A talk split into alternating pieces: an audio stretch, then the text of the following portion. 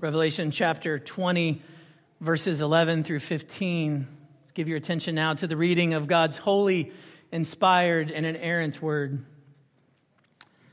Then I saw a great white throne, and him who was seated on it. From his presence, earth and sky fled away, and no place was found for them. And I saw the dead, great and small standing before the throne, and books were opened.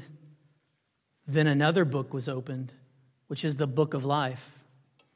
And the dead were judged by what was written in the books, according to what they had done. And the sea gave up the dead who were in it. Death and Hades gave up the dead who were in them, and they were judged, each one of them, according to what they had done.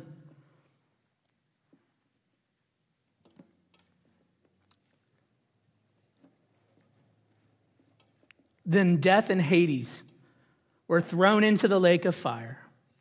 This is the second death, the lake of fire. And if anyone's name was not found written in the book of life, he was thrown into the lake of fire.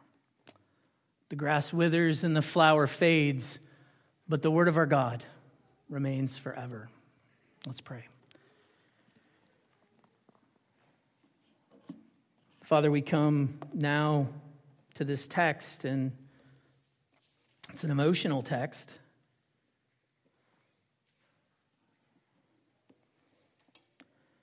Father, we come recognizing that though we've just heard the word read in a language we understand, we need more than physical understanding. We need spiritual understanding. We need you to Open our eyes that we may behold wondrous things from your law. We need you, O God, to work in our hearts by your Spirit to teach us and train us and correct us and rebuke us for righteousness' sake. Oh God, our heart's desire is to be more like Jesus. Would you, through the preaching of your word, make us more like him? Father, be with your people, I pray that even in the face of this, the great judgment, that they would find comfort and hope and even joy in Jesus. And Father, would you help me, your servant? Would you protect me from error? May the word of my mouth and the meditation of my heart be pleasing and acceptable unto you, O God. You are my rock and my redeemer. We pray all this in Jesus' name. Amen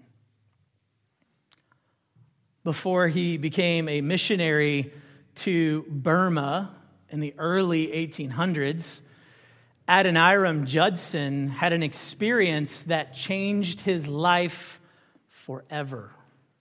Having been raised in a Christian home by faithful parents, Judson went on to reject that faith after coming under the influence of an upperclassman philosophy major in college named Jacob Eames. On Adoniram's 20th birthday, he told his parents the distressing news of his apostasy, of his turning from the faith. And he announced that he was moving to New York City to pursue a life of wealth and pleasure. During his travels, Judson stopped at an inn and found that the only room available just so happened to be next to a man who was in the throes of death. And that night, as he listened to those terrible cries and the, the restless struggling of the man next door, he found himself wrestling inwardly as well. Tormented by the despair that he heard in this man's cries, he began to wonder is this man prepared for death? Am I prepared for death? You know, his newfound philosophy had taught him that death was nothing, it was just a door to an empty pit, an entrance to nothingness. That brought him no comfort at this moment. So during the night, his mind, he said, worked like a pendulum, swinging back and forth between wondering what his friend Jacob Eames on one side and his parents on the other would say to him to try to ease and even assuage his mind and conscience. But try as hard as he may, he couldn't escape this fear, this anguishing fear that was building up within him a fear of judgment beyond death, that there was something on the other side. Well, by dawn, the morning, the sounds of struggle next door had ended. And Judson collected his things and got ready to leave. And on his way out, he passed by the innkeeper and he asked about the man. What happened to him? The innkeeper said, He's gone, poor fellow. He's dead. Do you know who he was? Judson asked. Oh, yes, I know. He's a young man from the college in Providence. Name was Eames, Jacob Eames. Adoniram Judson was stunned. So stunned that he, he writes that he sat there, speechless and motionless for hours. It took a while, but what happened that night led him on a divine path to return to his first love, to experience the hope and joy and forgiveness, and to give his very life in service to his king. Traveling, as many of you know his story, to what was the ends of the earth to make sure that all those there knew the way to escape the judgment that was indeed to come. As we come this morning to John's continuing account of his vision of the last day, we're also faced with a judgment. In fact, you could call it the judgment, the final judgment that is to come. And even though Satan himself will indeed be destroyed on the final day, and remember, this is a reality we saw last week. You can see it there in verse 10. Remember, Satan is going to assemble an army on that day. This is that last battle that we've seen several times in the book of Revelation. He's going to assemble an army, and it's all going to be in his ongoing attempt to overthrow the king, to put an end to Jesus and his reign. Even though he will do that. He's going to be destroyed in an instant. There really is no battle. He will be destroyed. But he's not the last enemy to be destroyed. He's not the last one. You can turn there if you want. 1 Corinthians 15, 24 through 26. 1 Corinthians 15, 24 through 26. In the end of days, it says Jesus will deliver the kingdom to God the Father after destroying every rule and every authority and every power, reigning until he has put all enemies under his feet. And then look what it says in verse 26 the last enemy to be destroyed is death. The last enemy to be destroyed is death. This morning, we see the demise of this last enemy. But first, but first, we have to come face to face. Just like Adoniram Judson did, we have to come face to face with a sobering reality. I know many of you are taking notes, and if you are, this sobering reality is going to be our first point. So if you want to write it down, our first point is the reality, you might even call it the sobering reality of coming judgment. The reality of coming judgment in the Gospels, in Matthew chapter 25, verse 31, Jesus had said that when the Son of Man comes in his glory, a time that we do not know when it will be, but when the Son of Man, that's Jesus' title for himself, used most often, when I come in glory, he says, the Son of Man will sit on his glorious throne. When he comes, he will sit on his glorious throne. This coming day of judgment is an inescapable reality, not just talked about in Revelation, but even Jesus himself talked about it. Commentator Bruce Milne warns us, and I want to quote, he says, Despite the humorous dismissal of the Last Judgment in our culture, It's comparative neglect in most theological reflection, and the virtual silence on the subject in most modern day pulpits. It is going to happen. It will happen, he says. You see, whatever clever arguments against this day or conjured denial of this day may be employed to urge us away from an expectation of this coming judgment, the passage before us upholds the truth that this day is coming.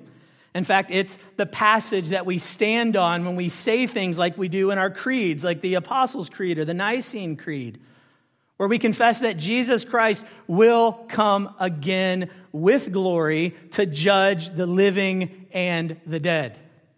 He will come to judge the living and the dead. And this truth is made crystal clear right here in the text before us. I want you to notice from verse 11 that in the presence of Jesus, even the earth and the sky, what does it say? It flees away. It, it runs away. This language, it's reminiscent of what we saw in Revelation 6. You might remember there when Jesus, that picture of his return and that cycle that shows us this, that picture, remember the sky vanished like a scroll.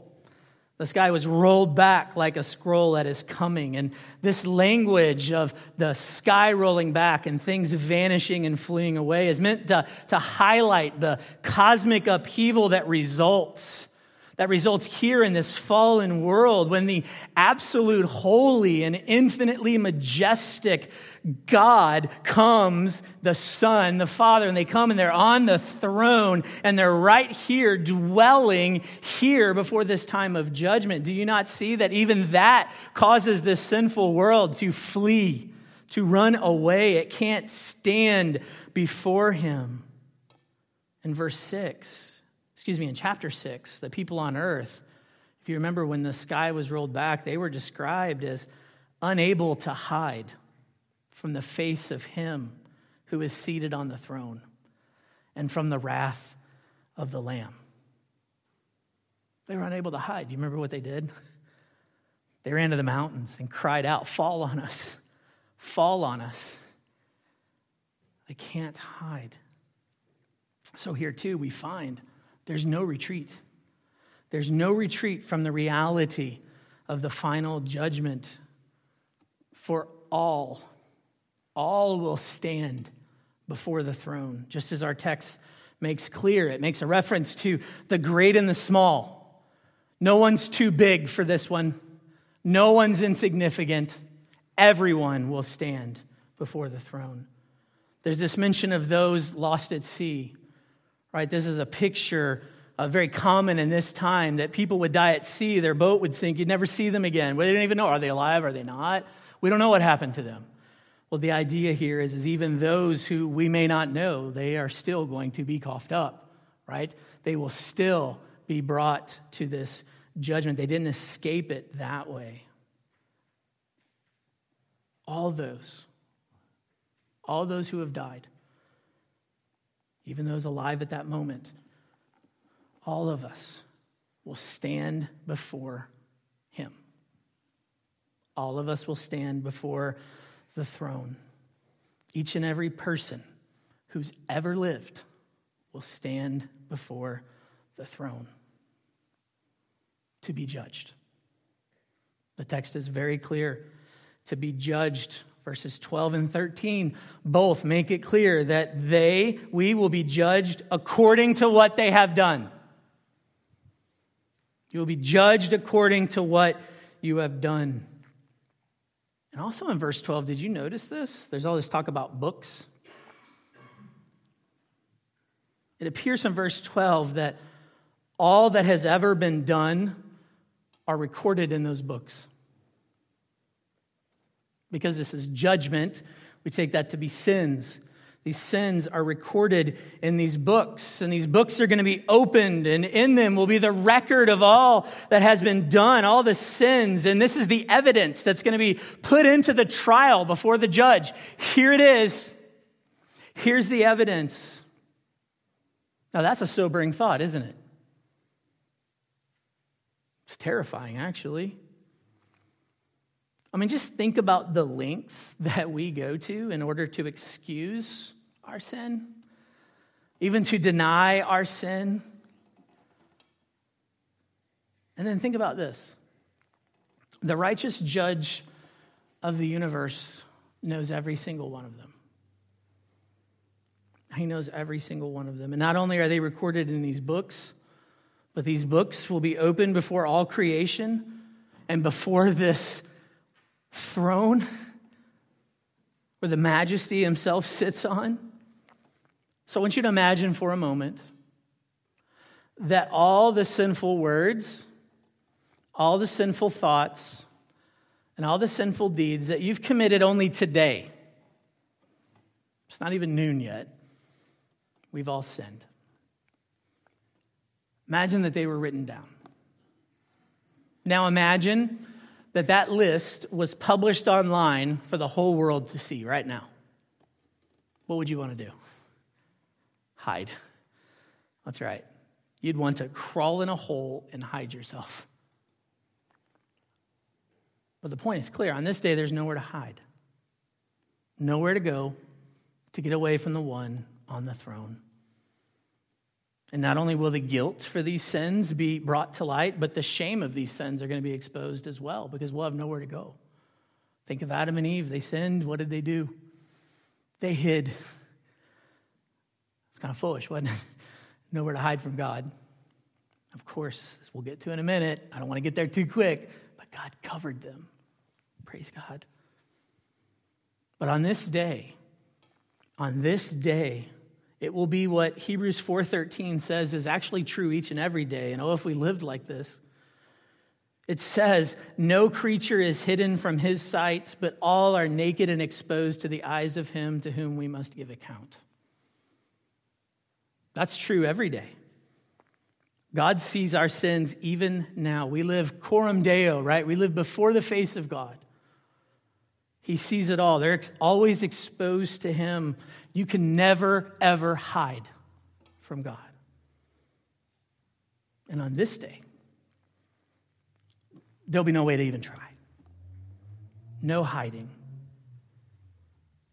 It's foolish vanity to try and conceal our sin from the reality of the coming judgment. I feel like I say this a lot in our Revelation series. Thanks for the pick me up, Pastor. This is hard truth. But it's truth, but it asks a big question What hope is there? If all my sins are known by God, and if I, you, all of us, all of mankind, must stand before him on that final day and be judged for all that we've ever done, then how? How can we possibly be saved from the wrath that those sins deserve? How is it possible? In, in the face of this terrifying reality, what hope is there that we can be spared? Here's our second point this morning the escape from coming judgment. There is an escape from coming judgment. And praise God that there is indeed an escape. And the hope is found in four words. Four words in our text. It's used twice, verse 12 and verse 15. Are you ready? The book of life.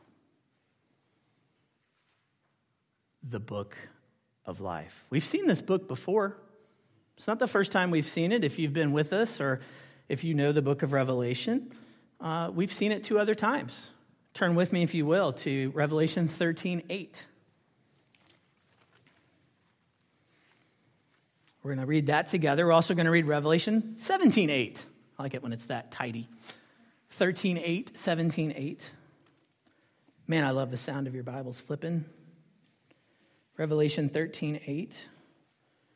Uh, here, speaking of those who will worship the beast, it says in verse 8, and all who dwell on earth will worship it.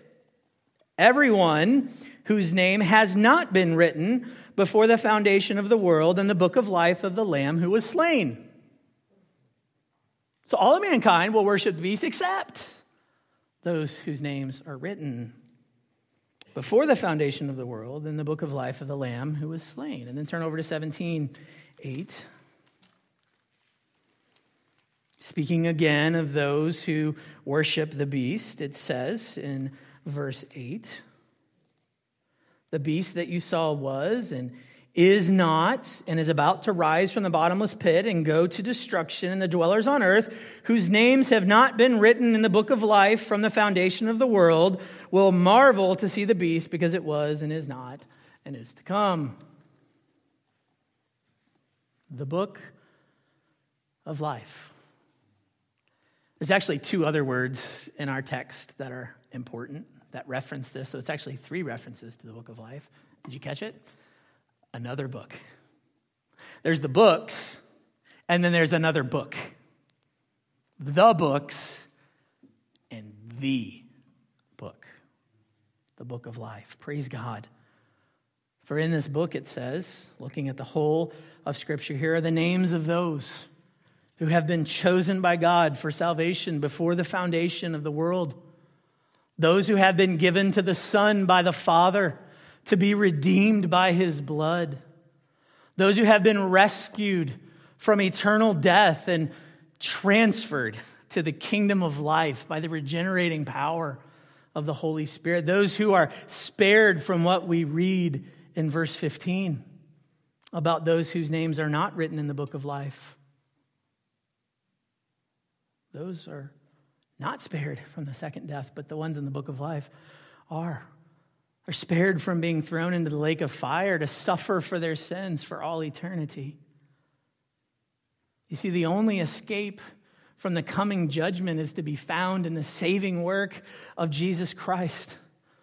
The one in whom Paul says in Ephesians 1 7, we read 3 through 6 earlier, but in 7 he says, We have redemption We've been redeemed through his blood. We have the forgiveness of our trespasses, our sins, according to the riches of his grace.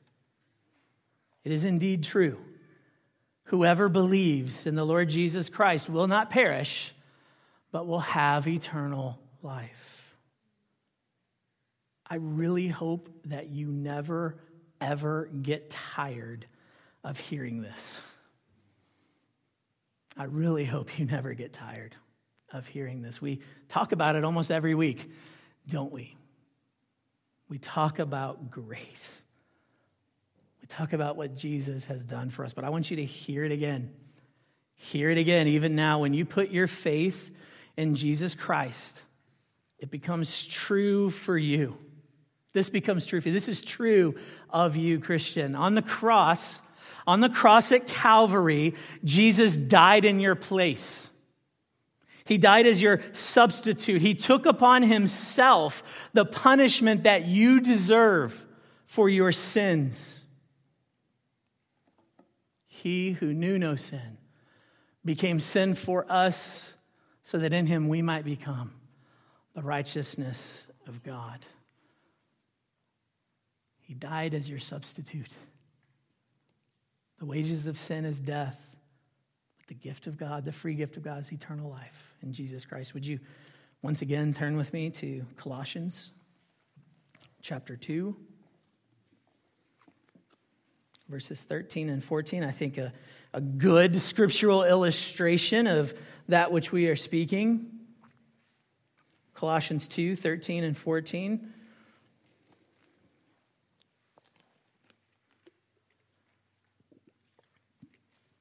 And you, who were dead in your trespasses and the uncircumcision of your flesh, God made alive together with him, it's Jesus, having forgiven us all our trespasses by canceling the record of debt that stood against us with its legal demands. This he set aside, nailing it to the cross. In Paul's day, a prisoner would usually be held in a cell or maybe in a blockade or something, and it would be public. It wasn't hidden away in a building somewhere. And you could walk by and see these prisoners, and near them, sometimes right above the door, would be this certificate. And on this certificate would be the list of their sins that condemned them. It would be that which they had done that made them guilty. It was their record of debt. It was a testimony for everyone who came by. You'd read it, and you might even shake your fist or say, You deserve that for what you did. It was exposed for all to see. So, what this text says here in Colossians 2 is that Jesus set you free from prison. How did he do it? He took that record of debt and it was nailed to the cross because he became that record of debt. He became sin for us there on the cross. And it's canceled.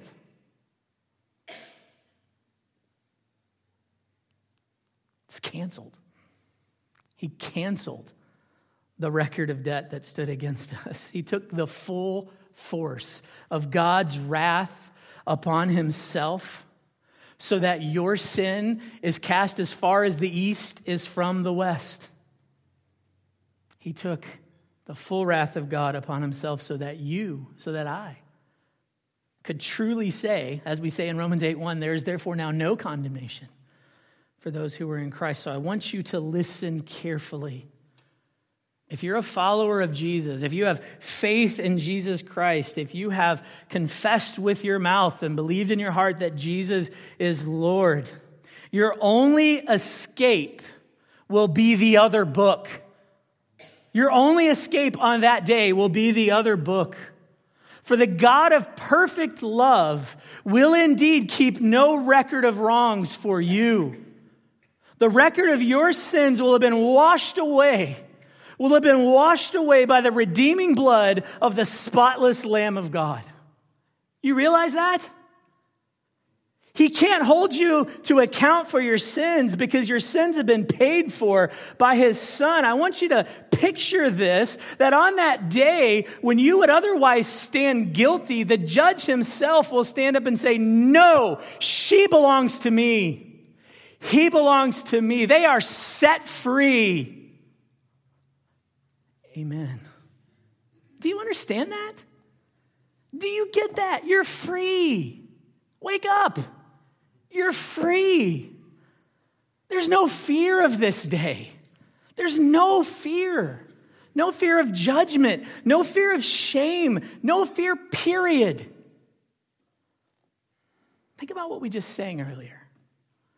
Before the throne of God above, I have a strong and perfect plea, a great high priest whose name is love, who ever lives and pleads for me, including that day. Sorry, I added that. We didn't sing that part. My name is graven on his hands. My name is written on his heart. I know that while in heaven he stands, no tongue can bid me thence depart. Nothing, nothing can separate you from his love. And you know what makes our faith in this truth, our faith in Jesus, so peculiar and so extraordinary and so wonderfully glorious? You know what it is?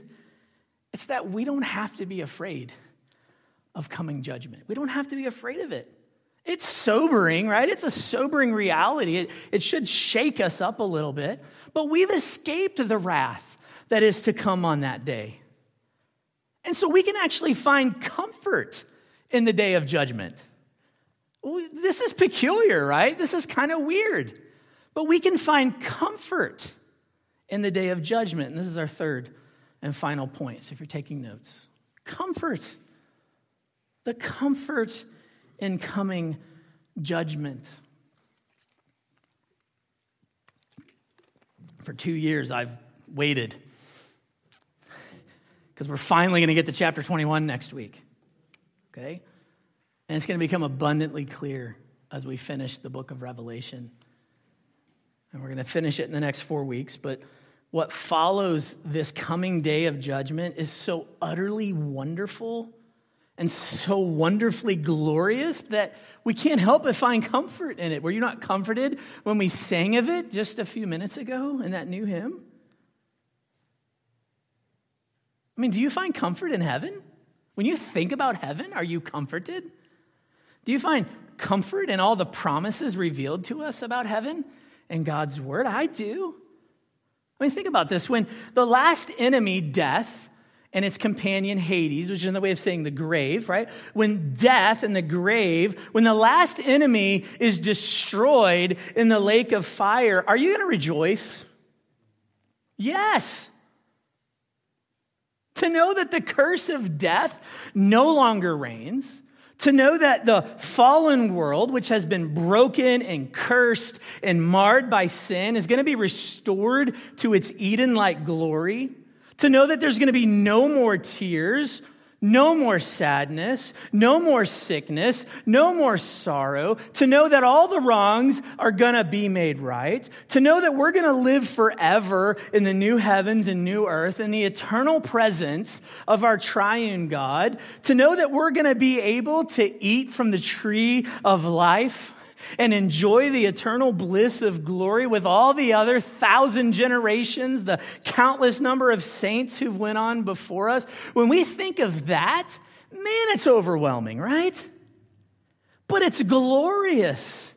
And when we think of that, we should be comforted. That's why we're studying this book. Because there's comfort. There's comfort to come but to be able to fully embrace and enjoy this comfort, we do have to pass through that day. We do have to pass through the coming judgment. It's think about gold. Gold has to be purified, right? It has to be purified of its dross before it's cast into a beautiful crown that will adore a head, right? Or jewelry. We have to pass through judgment. We're passing through it now, even on this earth, and we've talked about that already. But we have to go through that last day in order to inherit the crown of life that awaits us in heaven. But you go into it knowing that you're not going to be consumed by the fire. You know that there will be your perfect high priest who will plead for you and you'll be set free. Because you know that you can live in abundant comfort today. Because you can know that that glory that awaits you on the other side, you know it's going to be yours. And you know, you can say, I don't put any hope in my own righteousness. I don't put any hope in my own works. I don't put my hope in anything but Jesus. Jesus only is my plea. He's my only hope in life and in death. He's my only hope, my only comfort to get through that day. So, yeah, I think it's possible. I would even say that you should be comforted by the final judgment. You should be comforted. It's natural. Because on that day, death will no longer have a say. All the enemies of God will finally be destroyed. The false trinity, Satan and his two beasts, Babylon, even death,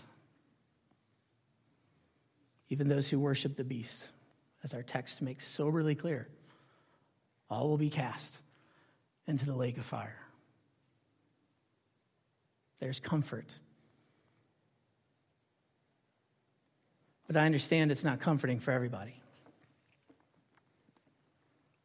There's kind of two reasons for that. Number one, because we have a heart. As we prayed earlier, we're comforted, but then we feel selfish in our comfort because we know so many. And if you don't know, just know there's many who do not know the Lord Jesus Christ.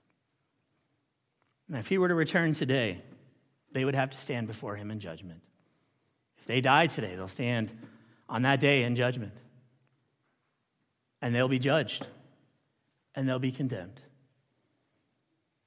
And that should absolutely break our hearts. It did for Adoniram Judson.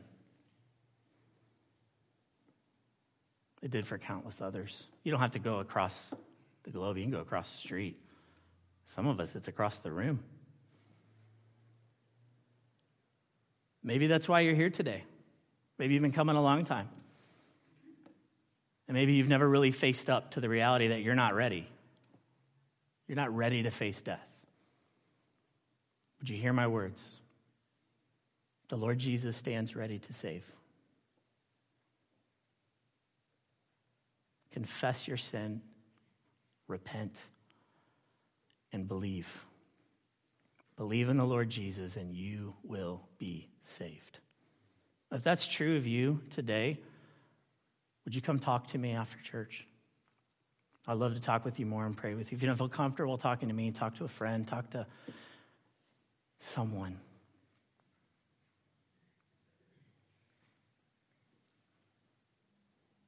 Christians, there's so much going on in the world. Our assurance is attacked and shaken every day. It could be personal circumstances, it could be things going on in the world, it could even be somewhere in between, things that we know friends are go- going through. And it's hard. It's hard to face every day. I'm not going to tell you it's super easy if you just walk with Jesus. It's hard. It's hard.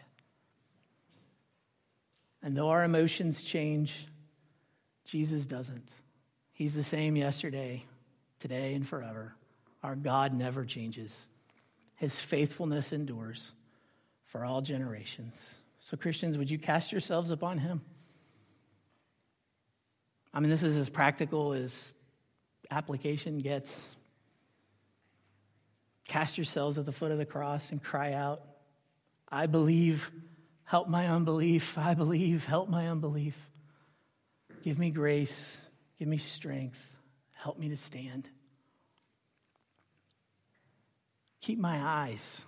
That's my prayer most days. Keep my eyes fixed on heaven. Set my sights on things that are above, not on the earth, so that I may be comforted with the hope of eternity. Amen. Amen.